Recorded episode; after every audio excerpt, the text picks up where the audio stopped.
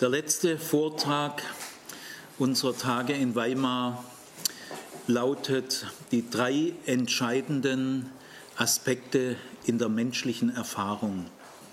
Ich könnte den Vortrag auch so formulieren, die drei entscheidenden Grunderfahrungen des Menschen. Also man kann es verschieden formulieren.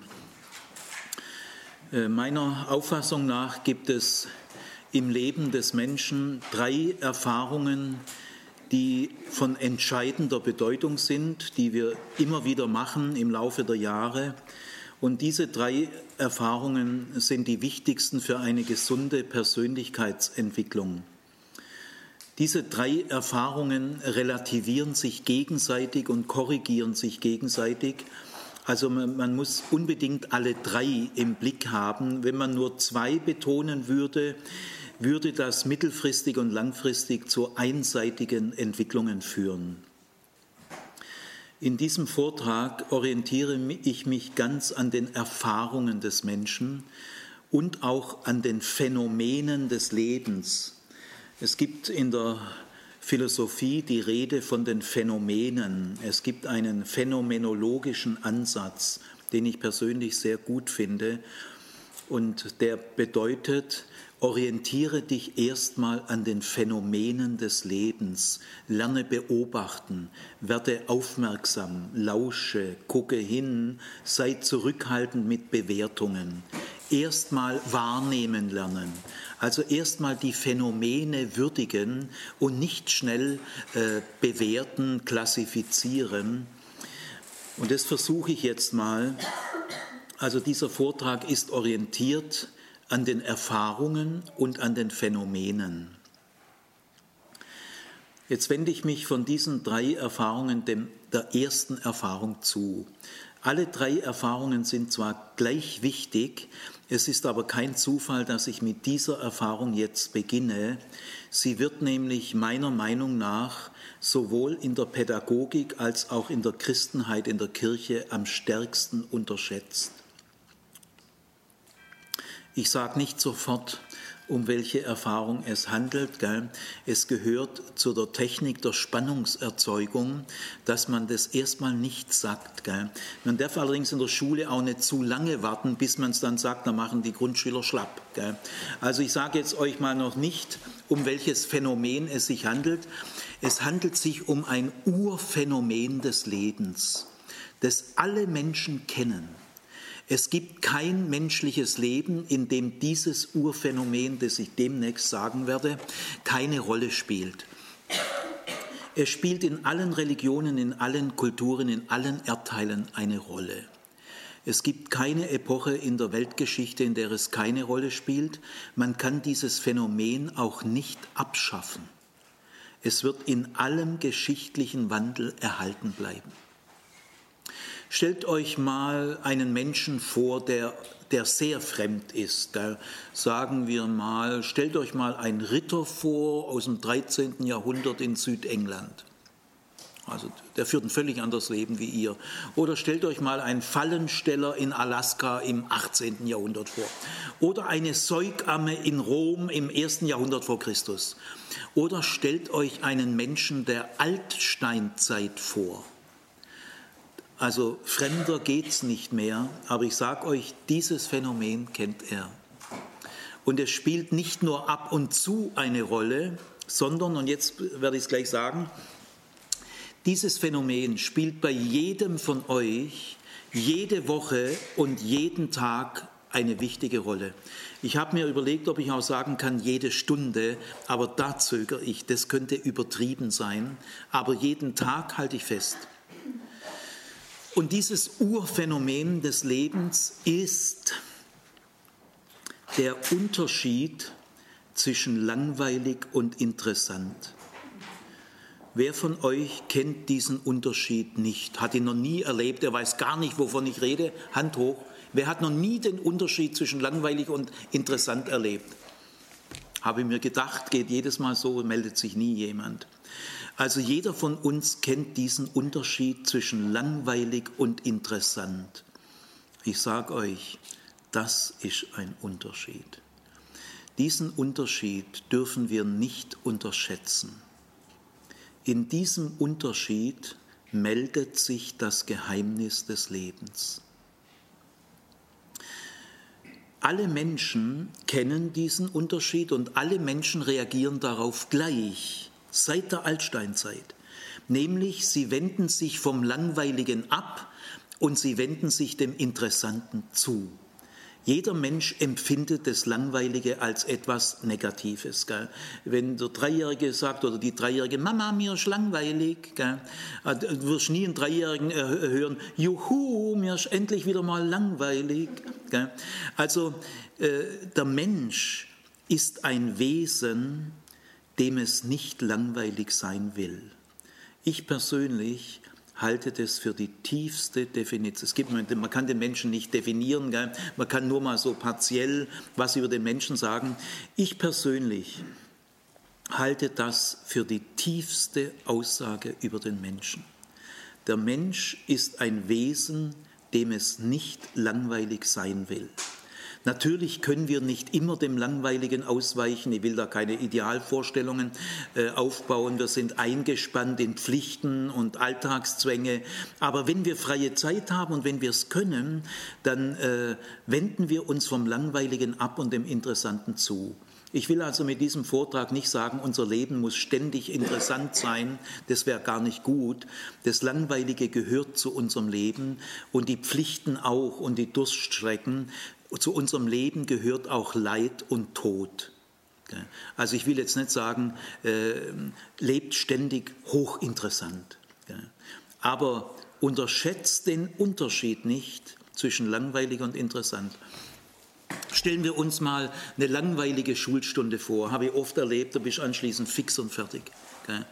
Da bist richtig gealtert. Äh, aber ich habe auch schon interessante Schulstunden erlebt. Die Zeit geht rum wie nix. Das hat geklingelt. Was hat schon geklingelt? Die Schüler gehen gar nicht in die Pause, stehen immer noch rum. Und ich, du fühlst dich jünger. Die Langeweile, äh, fragen wir uns mal, was ist eigentlich das Langweilige am Langweiligen? Fragt euch das mal so nebenbei.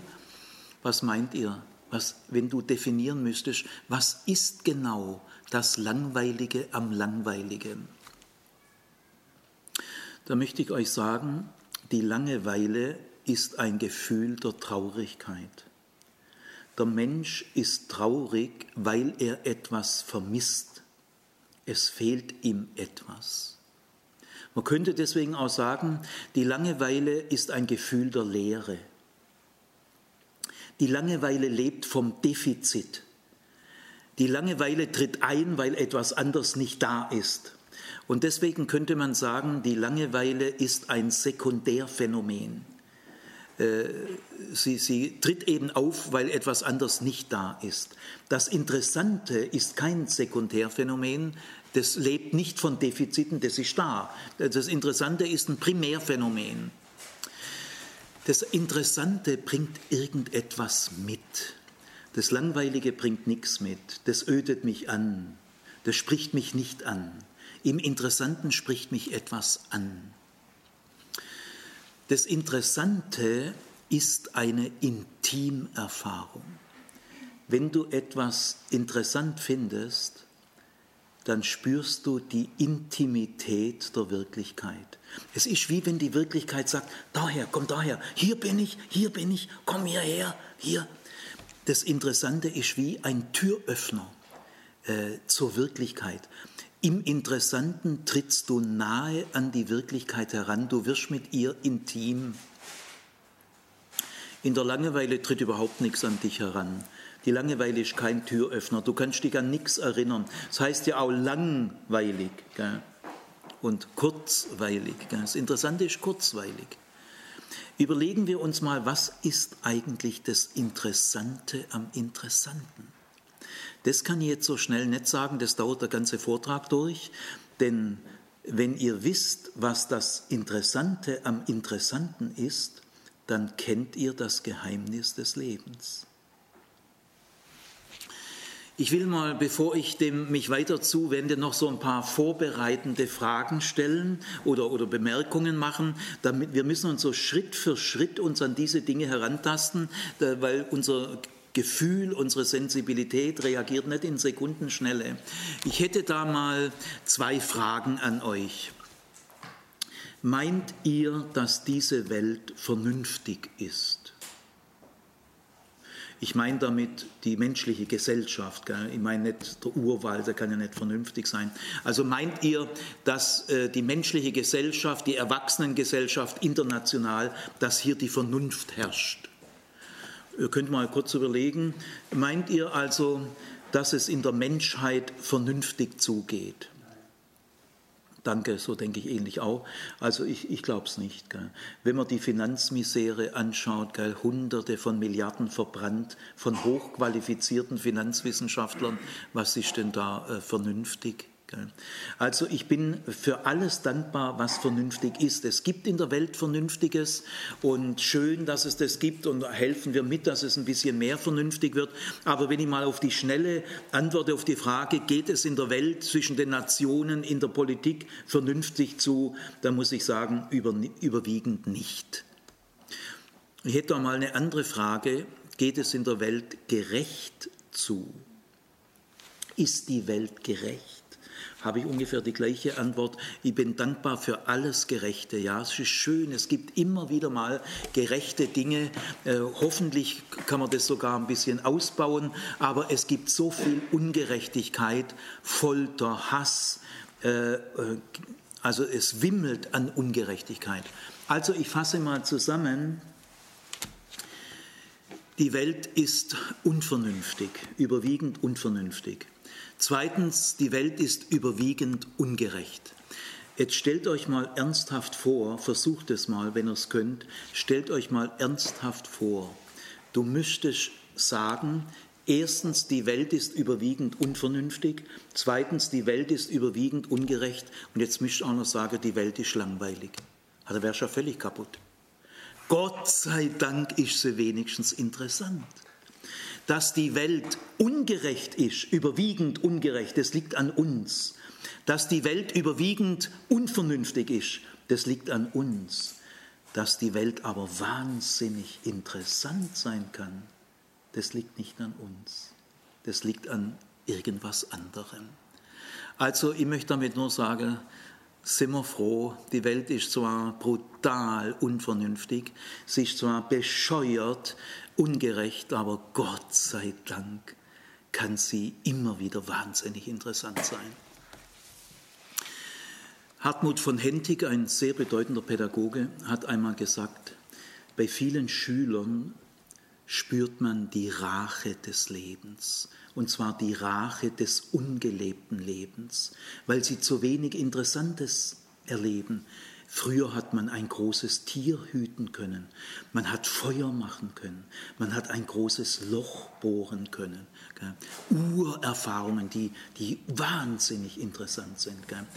Das Leben rächt sich, das ungelebte Leben, wenn, die, wenn unsere Kinder und Jugendlichen zu wenig sehr Interessantes erleben, rächt sich das Leben. Dann schlagen sie Möbel kaputt, werden aggressiv, wissen nichts mehr zu würdigen das ist die Rache des ungelebten Lebens. Also der Unterschied zwischen langweilig und interessant, der lohnt sich, den auszuloten. Das äh, Interessante kann man steigern. Es gibt in der Sprache die Formulierung hochinteressant. Das ist hochinteressant. Gell? Also es gibt viele Spielarten des Interessanten, eine große Bandbreite. Wenn etwas sehr interessant ist, wenn es so ist, wie wenn es Arme kriegt, die mich packen, wenn, wenn es mich ergreift, wenn es bestechend ist, wenn es entzückend ist, wenn es bezaubernd ist, das ist hochinteressant dann sagen wir, es ist faszinierend. Ich bin fasziniert. Die Faszination ist die Steigerungsstufe des Interessanten. Und ich möchte mal an dem Beispiel der Faszination die Frage stellen, was ist eigentlich das Interessante am Interessanten? Ich will mich nicht langfristig nur auf die Faszination konzentrieren, sondern die ganze Bandbreite von interessant, hochinteressant, faszinierend äh, muss in unserem Blickfeld bleiben. Aber ich will mal an dieser Intensivform der Faszination mal fragen, was ist eigentlich das Faszinierende am Faszinierenden? An der PH Ludwigsburg, an der Stelle teile ich ein Arbeitsblatt auf, aus, fünf faszinative Erfahrungen in Autobiografien, die die Menschen selber erzählen. Das würde hier zu weit führen, aber ich will es trotzdem kurz streifen. Ein äh, junger Kunststudent, ein Amerikaner mit 20 Jahren, ist in, in Paris, studiert Kunstgeschichte, so im Jahr 1920 ungefähr. Und er wird von einem französischen Studenten angesprochen und eingeladen, äh, hättest du mal Lust, mit mir eine Ausstellung von Vincent van Gogh anzugucken? Da sagt der Amerikaner in seiner Autobiografie, ich habe noch nie den Namen von Vincent van Gogh gehört, aber als ich, die, als ich die Galerie betrat, äh, blieb bei mir die Zeit stehen. Ich blieb wie angewurzelt stehen, ich weiß nicht, wie lange ich gestanden bin. Und dann habe ich gesagt, wer ist dieser Mann, der mir das Sehen lehrt, der mir klar macht, dass ich bisher blind war. Und dieser Amerikaner wird zum bedeutendsten Vincent van Gogh äh, Biografen, ein großer internationaler Fachmann geworden. Der hat in dieser Galerie eine faszinative Erfahrung gemacht. Dann äh, beschreibt ein Bergsteiger, wie er in, in entweder Fujiyama, Fujiyama oder ich weiß nicht mehr in welchem Gebirge, die letzten Griffe im Eis, das erhabene Gefühl, oben stehen, das Schweigen der Berge, die Erhabenheit der Berge. Tiefe Faszination. Gell? Äh, dann ein französischer Naturwissenschaftler berichtet in seiner Kindheit, dass er äh, beim Ersten Weltkrieg bei einem nahegelegenen Truppenübungsplatz die Metallsplitter gesammelt hat, die Granatsplitter. Oder auch wenn er sonst irgendwie Metall, er hat sich so eine Art eigene Zimmerecke gemacht, wo überall Metall war, weil er hat gesagt, Metall war für ihn der Inbegriff des Dauerhaften, des Stabilen. Und er wurde später ein berühmter Physiker. Eine ältere Frau erinnert sich, dass ihr Vater ihr mit vier Jahren den Himmel erklärt hat, äh, den großen Wagen, und dass er dann gesagt hat, schau mal, das alles hat Gott geschaffen. Und dann schreibt sie, mir wurde Gott als Vierjährige so groß, ein solches Entzücken erfasste mich, dass ich von dieser Erfahrung bis heute lebe. Also jetzt äh, dann frage ich die Studierenden, das sind ja grundverschiedene Erfahrungen. Was ist eigentlich das Gemeinsame in allen diesen vier verschiedenen faszinativen Erfahrungen? Was ist das Faszinierende am Faszinierenden? Jetzt will ich euch mal aus der Forschungsgeschichte des Faszinierenden, äh, die gibt es seit 1917. In 1917 hat ein Professor an der Universität Breslau äh, zum ersten Mal dieses Phänomen untersucht. Der heißt Rudolf Otto. Und er hat also das erste grundlegende Werk geschrieben und seitdem erforscht die Religionspsychologie vor allem das Phänomen des Faszinierenden. Und ich versuche mal in wenigen, also einfach in wenigen Worten eine hundertjährige Forschungsgeschichte mal zusammenzufassen. Ich sage nur das, was mich selber überzeugt hat. Also nichts von dem, was ich jetzt sage, ist auf meiner Miste gewachsen. Aber die zehn Punkte, die ich jetzt äh, zusammenstelle, die stammen von mir. Ich habe mal in zehn Punkten das für mich äh, Wichtigste zusammengefasst, in einfachen Worten. Das erste Kennzeichen des Faszinierenden ist, es zieht mich etwas an. Es ist wie ein Sog. Äh, ich fühle mich angezogen. Die deutsche Sprache hat das Wort hingerissen.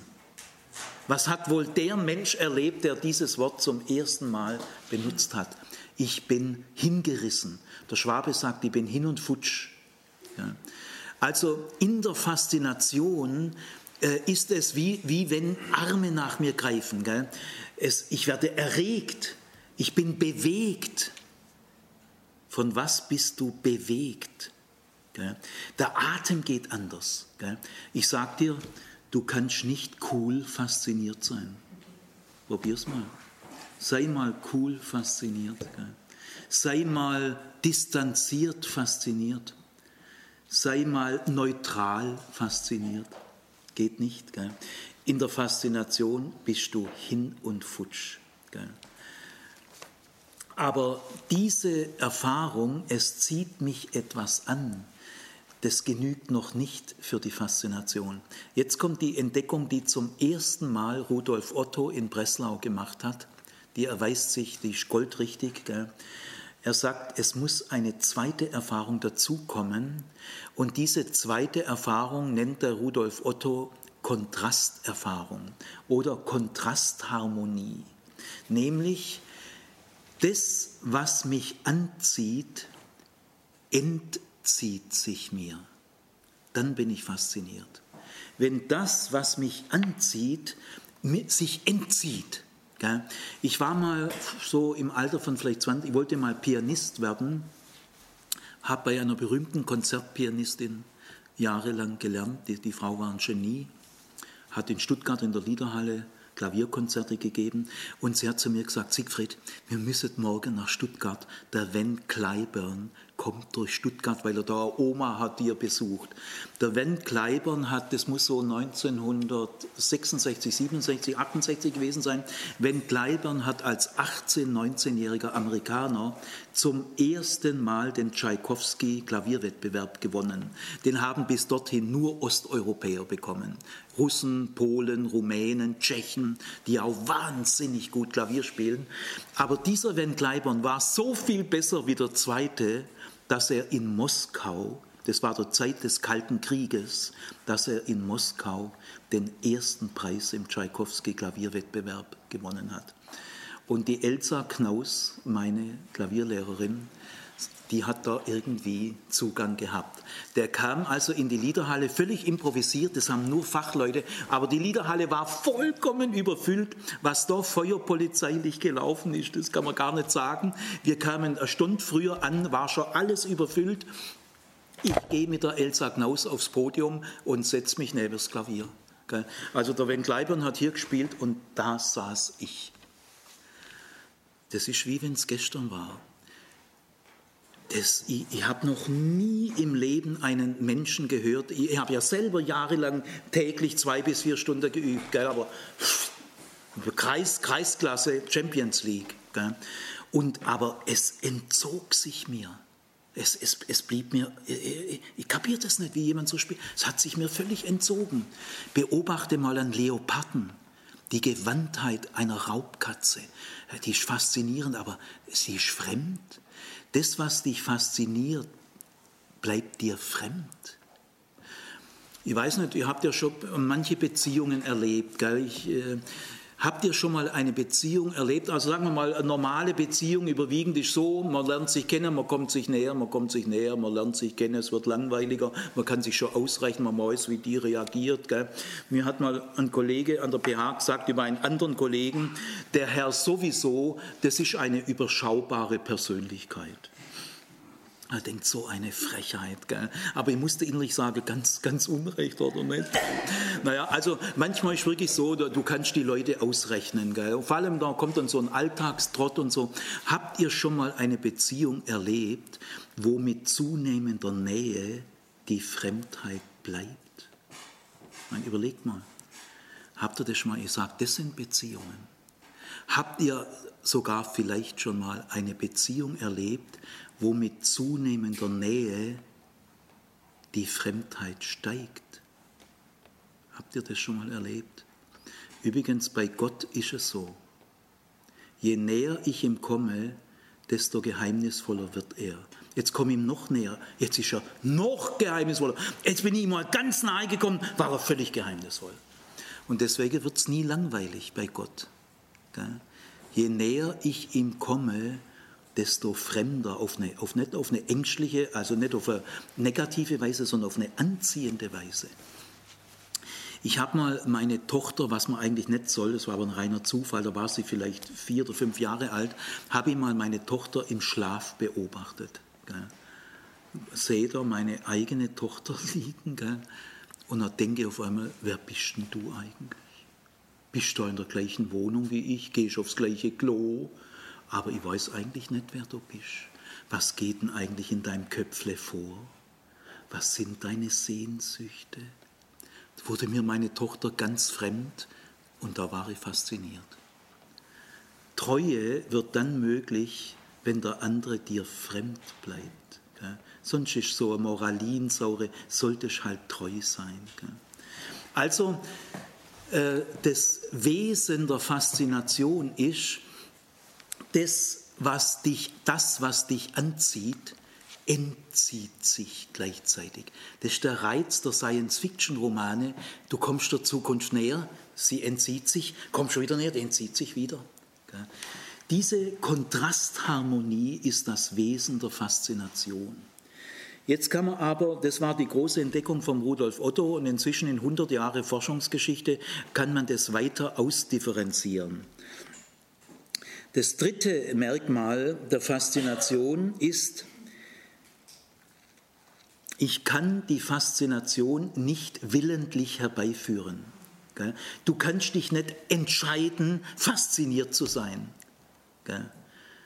Deswegen kann sich auch niemand für Gott entscheiden, weil du kannst dich nur dann für Gott entscheiden, wenn du von Gott fasziniert bist. Und das kannst du nicht machen.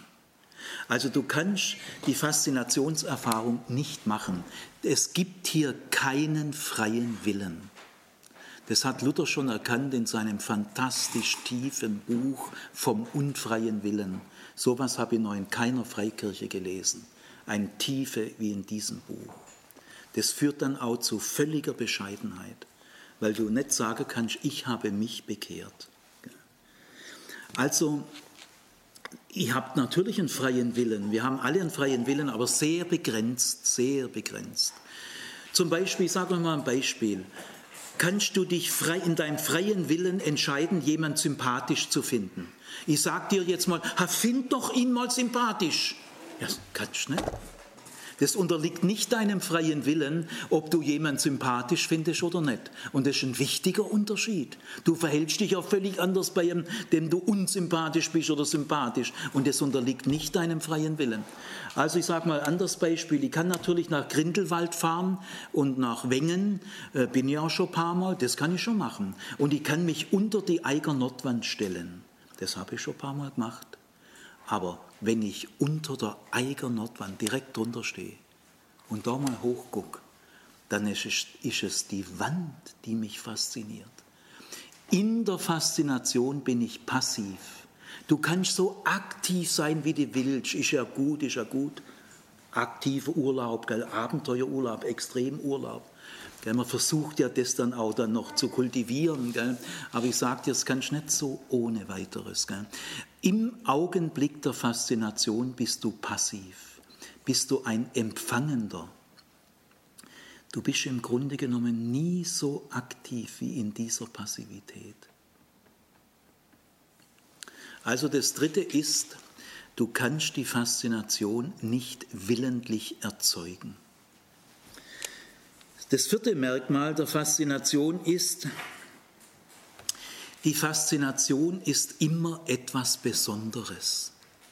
Äh, du kannst dich nicht an sie gewöhnen, dann ist schon immer faszinierend. Gell? Wenn du dich an Orgasmus gewöhnst, dann ist schon immer faszinierend. Der Orgasmus sollte schon was Besonderes sein. Wir sind ja alle Kinder des Orgasmus. An dem Punkt waren wir ja schon mal. Gell? Also das Besondere sollte besonders bleiben. Wir brauchen das Besondere. Äh, damit wir nicht banalisieren, damit wir nicht äh, am Klo putzen, Geschirr putzen und bügeln und es muss alles sein. Gell?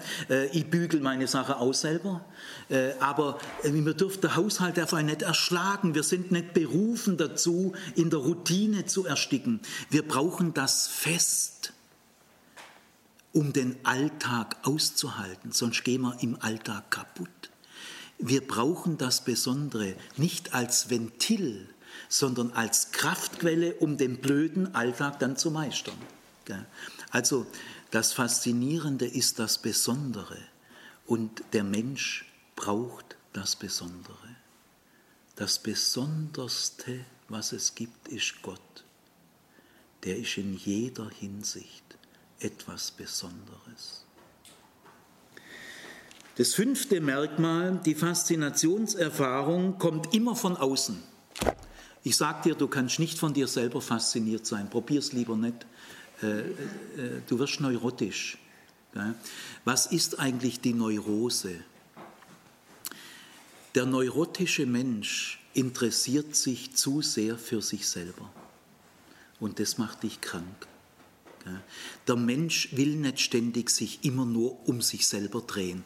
Kennt ihr vielleicht die Leute, die, ich sag dir, die drehen sich ständig, die redet immer von sich. Gell? Und wenn sie mal kurze Frage aus Hilfe, wie geht's denn dir in dem ersten Jahr im Referendariat? Ja, zwei Minuten und gleich wieder, ich habe gestern und so. Gell? Es gibt also Leute, die reden ständig nur von sich selber, die kreisen nur um sich. Ich sage euch, das sind ganz arme Säcke. Die sind schwer zu bedauern. Glücklich sind diese Menschen nicht. Der Mensch möchte selbstvergessen sein. Er möchte in große Zusammenhänge eingebettet sein, die er selber sich nicht ausgedacht hat. Das macht den Menschen glücklich. Also das Faszinierende kommt immer von außen.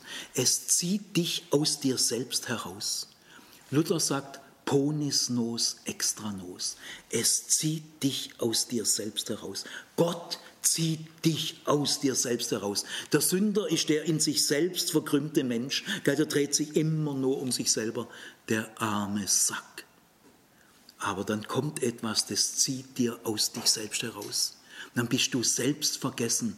Und ich sage dir, du bist nie so tief bei dir selbst, wie wenn du selbst vergessen bist. Ein Therapeut hat vor einiger Zeit zu mir, zu mir gesagt, äh, heute besuche ich mich selbst, hoffentlich bin ich daheim. Also, es kommt immer von außen. Gell? Äh, Gott kommt auch von außen. Er ist nicht ein Teil von dir selbst.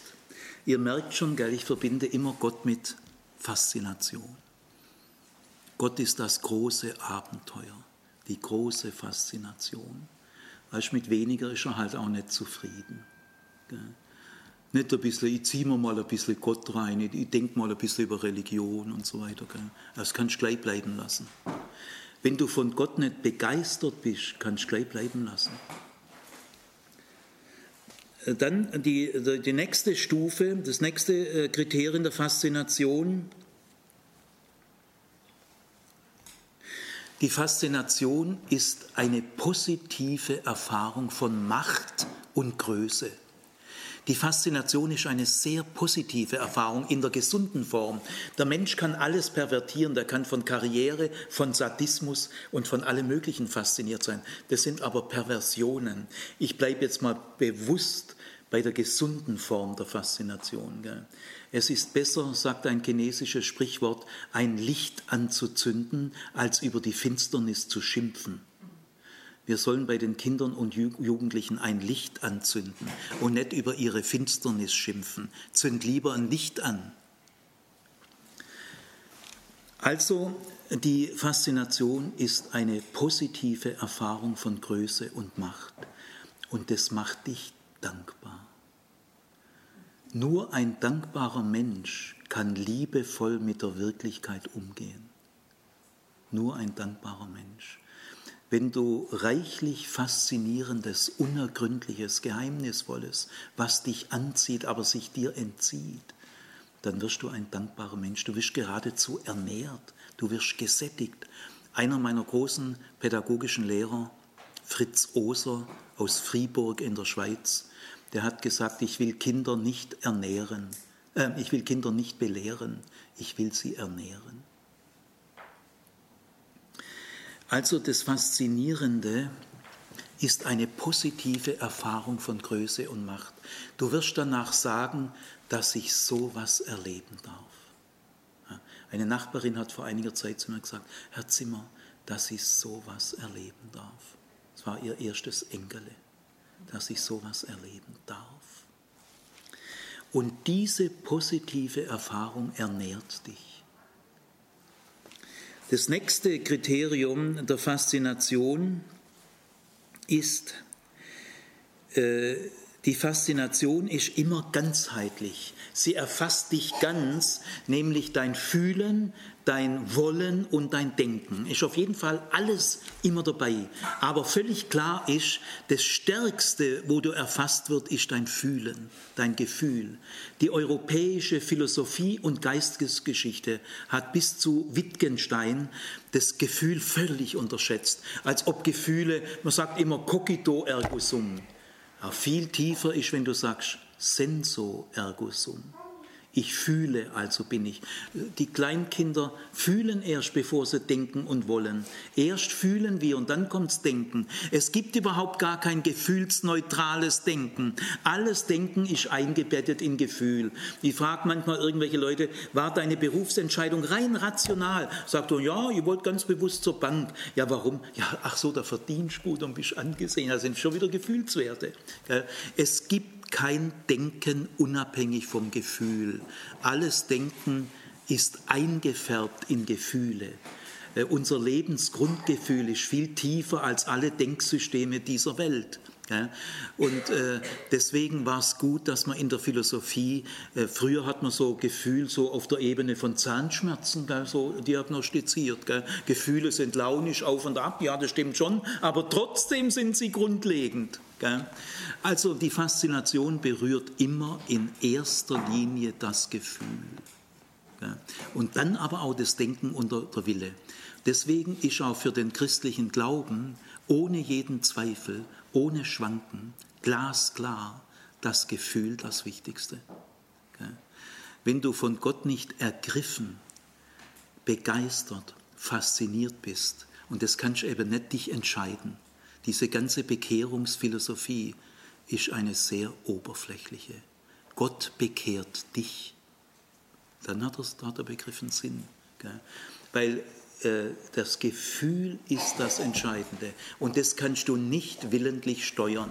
Nur begrenzt, ein bisschen schon. Aber du kannst dich nicht entscheiden, glücklich zu sein. Du kannst nicht sagen, also ich fäll mal eine Entscheidung, ab heute bin ich ein glücklicher Mensch, mach's mal. So begrenzt ist dein freier Wille. Also äh, die Faszination erreicht dich ganzheitlich, sie bewegt dann auch deinen Willen. Gell, wenn du jemand sympathisch findest oder sagen wir mal, wenn du jemand faszinierend findest, dann gibt dein Gefühl deinem Willen einen Auftrag, äh, geh mal zu der hin. Und deinem Denken gibt es einen Auftrag, denk dir mal was aus, wie du an die rankommen kannst. Das Gefühl gibt unserem Denken und unserem Willen die Aufträge. Unser Denken kann sich nicht selber einen Auftrag geben und dein Wille kann sich nicht selber einen Auftrag geben. Das achte Kriterium äh, für Faszination ist, wir erleben immer nur Ausschnitte.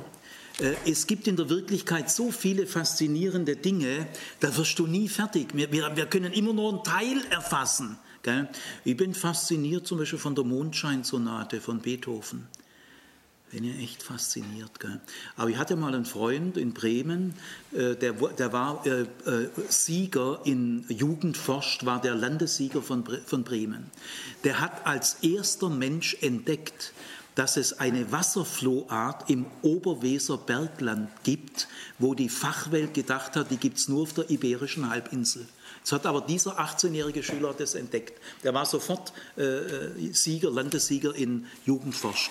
Und dieser äh, junge Mann hat mich mal gefragt, Sigi, weißt du eigentlich, wie Wasserflöhe leben? Nö, eigentlich nicht. Weißt du, wie die lieben, wie die ins Bett gehen? Ich sage, nee. Ja, sagt er, da hast du keine Ahnung. Da hast du keine Ahnung. Der, der Typ war fasziniert von Wasserflöhen. Gell? Der hat dann nach dem Abitur 2000, 3000 D-Mark war das noch, ist auf die Iberische Halbinsel. Später wurde er Meeresbiologe in Cuxhaven. Der, der Typ war fasziniert von Wasserflöhen. Ja, ich eigentlich noch nie. Gell? Ich habe mal einen Freund gehabt, der war Geologe und der hat mal zu mir gesagt, Sigi, hast du schon mal einen Stein wirklich anguckt? War, war ich mir nicht mehr sicher. Habe ich wirklich schon mal einen Stein wirklich anguckt? Also der hat mich so gefragt, dass ich denke dann, Ich weiß, ich weiß es nicht. Kann sein, dass ich noch nie einen Stein anguckt habe. Also ich will damit nur sagen, von was man alles fasziniert sein kann. Wir sind berufen zu einem Leben im Staunen, in der Faszination und wir werden niemals fertig, bis wir in den Sarg plumpsen. Das neunte Kriterium ist, Faszinationserfahrungen haben eine orientierende Kraft. Das, wovon ich fasziniert bin, dem wende ich mich zu, dem widme ich mich. Das wird ein wichtiger Punkt in meinem Leben. Und da bist du auch ganz aufgeregt, wenn, wenn früher einer mal äh, so äh, irgendwelche Umzugsleute mal Klavier durch irgendwelche Treppen, ah, Mensch, was auf, ist mein Klavier und so weiter. Gell? Äh, Schluss mit lustig. Gell? Also das, was dich fasziniert, wird dir heilig. Das kann aber auch überdrehen. Äh, Faszinationserfahrungen können dich auch so im Beschlag nehmen, die können dich so süchtig machen, dann überdreht es. Gell? Dann haben sie keine orientierende Kraft mehr im gesunden Sinn, sondern eine besitzergreifende, beschlagnahmende Tendenz. Dann willst du immer noch größere Dosis, äh, nochmal mehr High-Erlebnisse und dann beginnt ein Teufelskreislauf. Äh, also die besitzergreifende Kraft der Faszination kann in positive und ins Negative ausschlagen. Und das zehnte äh, Kriterium, die Faszinationserfahrung, ist eine Unergründlichkeitserfahrung. Du wirst sie nicht durchschauen, du kannst sie nicht beherrschen, du kannst sie nicht wegwerfen in unserer Wegwerfgesellschaft, du kannst nicht über sie verfügen, kommst voll an deine Grenzen. Äh, nur das, was dir unergründlich bleibt, und zwar prinzipiell, was dir prinzipiell unergründlich bleibt, nur das kann dich faszinieren. Die Faszination ist eine Jenseitserfahrung mitten im Diesseits. Das Jenseits ist mitten unter uns ist eine Transzendenzerfahrung. Du brauchst Transzendenzerfahrungen nicht irgendwie surreal in irgendwelchen äh, merkwürdigen, äh, esoterischen, äh, schrägen Sachen. Äh, des Jenseits ist mitten in unseren schönsten Erfahrungen. Gut, jetzt fasse ich mal zusammen. Das ist also das erste Urphänomen. Eine gesunde Persönlichkeitsentwicklung braucht reichlich faszinative Erfahrungen. Dann wird, wird dein Gefühlsleben angeregt, deine Dankbarkeit, deine Sensibilität, dein emotionales Leben. Das wird alles ganz stark stimuliert. Das verstehe ich unter einem blühenden Leben. Und wenn die Schule und äh, äh, wenn die Jungschar und die kirchliche Jugendarbeit äh, unsere Kinder und Jugendlichen im Herzen nicht mehr fasziniert, dürfen wir uns nicht wundern, wenn keine Kinder und Jugendliche mehr in die Kirche kommen. Da ist die Kirche bitteschön selber schuld, weil die Kinder und Jugendlichen spüren genau, wo das Leben ist. Und wenn ein Gottesdienst stinke langweilig wird, also dann weg davon. Geh auch nicht hin. Äh, einer meiner großen äh, Lehrer der Homiletik, das ist die Predigtlehre, Rudolf Bohren, der hat gesagt, wenn du in einen Gottesdienst gehst, zähle die Jugendlichen. Und dann weißt wie echt und lebendig er ist. Das kannst du an der Zahl der Jugendlichen abzählen. Der, der Mann hat recht. Also jetzt, äh, diese Faszinationserfahrung versuche ich jetzt mal äh, grundsätzlich noch ein bisschen auszuwerten und dann komme ich zu den beiden anderen, die werden kürzer. Gell? Das Entscheidende an der Faszinationserfahrung ist, alles, was ist, kann potenziell Wasserflöhe, gell? Wasserflöhe. Alles, was ist, kann dich potenziell faszinieren. Es gibt auf der Erde keine, kein Jahrzehnt in der Weltgeschichte, von dem du von vornherein sagen könntest, damit brauchst du dich gar nicht beschäftigen, das lohnt sich nicht, da gibt es sowieso nichts, was dich, was dich faszinieren könnte. Es gibt keine Landschaft der Erde, weder eine Eiswüste am Nordpol noch die Sahara noch sonst irgendwas. Es gibt keine Landschaft auf der Erde, von der du sagen könntest, brauchst dich gar nicht damit beschäftigen, es lohnt sich sowieso nicht, da gibt es sowieso nichts, was dich faszinieren könnte. Es gibt keinen Stein auf dieser Erde, keine Pflanze, kein Tier und kein Mensch von dem du sagen könntest, brauchst dich gar nicht dafür interessieren. lohnt sich sowieso nicht, gibt sowieso nichts. Nein. Alles, was es gibt, kann faszinieren und hat schon Menschen fasziniert. Die ganze Technik, die ganze Wissenschaft, die Kunst, der Körper des Menschen, die Niagara-Fälle, jede Spinne, jeder Wassertropfen. Alles kann faszinieren. Und jetzt frage ich mich, warum? Warum eigentlich? Woher kommt es? Weil alles, was ist, geschaffen ist. In der Faszination spüren wir das Geschaffensein der Dinge. In der Faszination spüren wir das, was die Wirklichkeit möglich gemacht hat. Wir sind von dem Schöpfer fasziniert, ob das jemand äh, so nimmt oder nicht. Biblisch gesehen, von der biblischen, jetzt werde ich zum ersten Mal verlasse ich die phänomenologische Ebene und jetzt werde ich wirklich so, jetzt schließe ich mich der biblischen Offenbarung an. Faszinationserfahrungen sind Streicheleinheiten des Schöpfers. In der Faszination spüren wir, wie spannend, bezaubernd, welche Ausstrahlung des Schöpfers in dem ist, was er gemacht hat. Es ist der Schöpfer, der uns anzieht.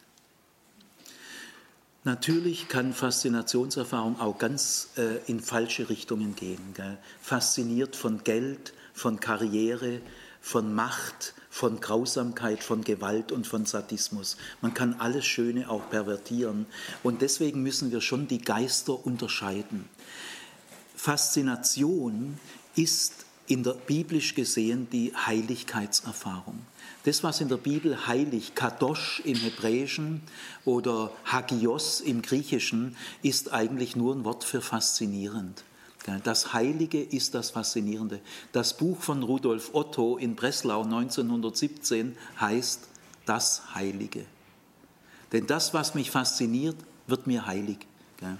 Wenn Gott der Heilige ist, bin ich völlig ergriffen von ihm. Er ist der Heilige. Und deswegen entdeckt man in Israel nicht nur das Heilige, das hat man in allen Religionen. Heilige Kühe, heilige Sonne, heilige Bäche, heilige Schlange, heilige Kuh, heilige Bäume. Ja, das sind alles Faszinationserfahrungen. Aber in der Bibel wird erkannt, der Heilige legt in das Heilige seine Ausstrahlung. Es geht um den Heiligen. Ein allerletzter Gedanke, den ich geschwind erwähnen möchte, es wäre ein Vortrag für sich.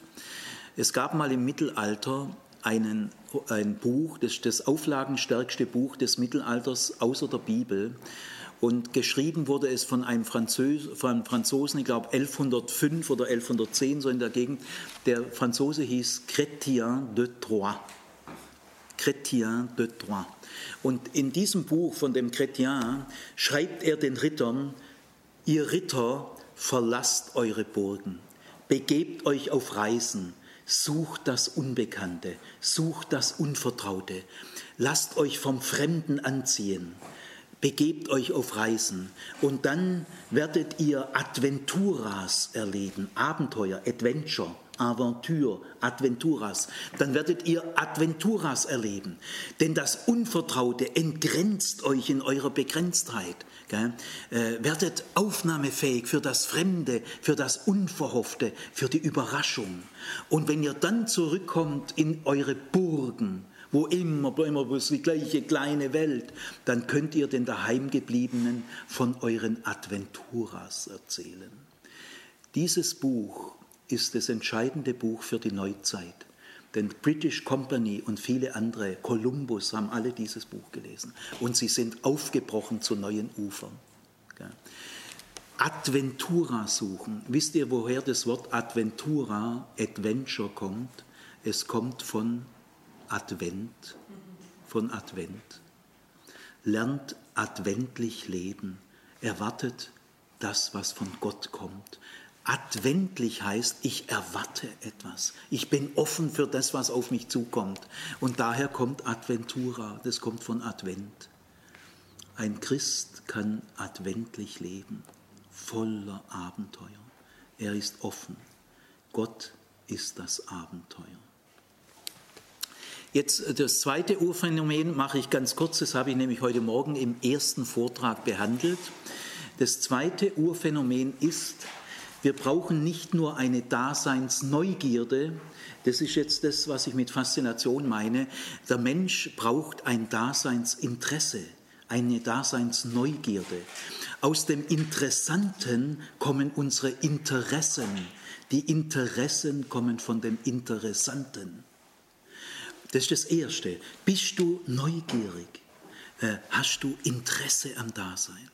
Das ist das Entscheidende für Schüler. Nicht berufsspezifisches Können, das braucht man auch. Aber das, das Entscheidende, was man auch für die Berufswelt braucht, ist die Intensität, die Liebe zum Detail, das Interesse, das aus dem Interessanten kommt. Äh, wenn du kein Daseinsinteresse mehr hast, bist du mehr oder weniger tot. Was die Kinder und Schüler brauchen, ist, dass wir sie anstecken mit unserem Daseinsinteresse das aus dem Interessanten kommt. Das Zweite aber, was sie brauchen, ist eine Daseinsgewissheit. Eine Gewissheit, dass du weißt, die Würde meiner Person hängt nicht von meinen Leistungen ab, nicht von den Qualifikationen und Qualitäten, wo mich die Schule und die Personalbögen und die Personalakten und die Eignungstests und die Intelligenztests und die Fragebögen, das sind die Symbole unserer Zeit. Und da wirst du taxiert wie eine Ware auf dem Markt. Aber bei Gott bist du keine Ware auf dem Markt. Bei Gott bist du wichtig, einfach weil du da bist. Und das verleiht dir eine Gewissheit. Und diese Gewissheit trägt dich. Jetzt hätte ich also zwei Fragen. Von was wirst du bewegt und was trägt dich? Das sind die zwei Grunderfahrungen. Jetzt kommt aber noch die dritte.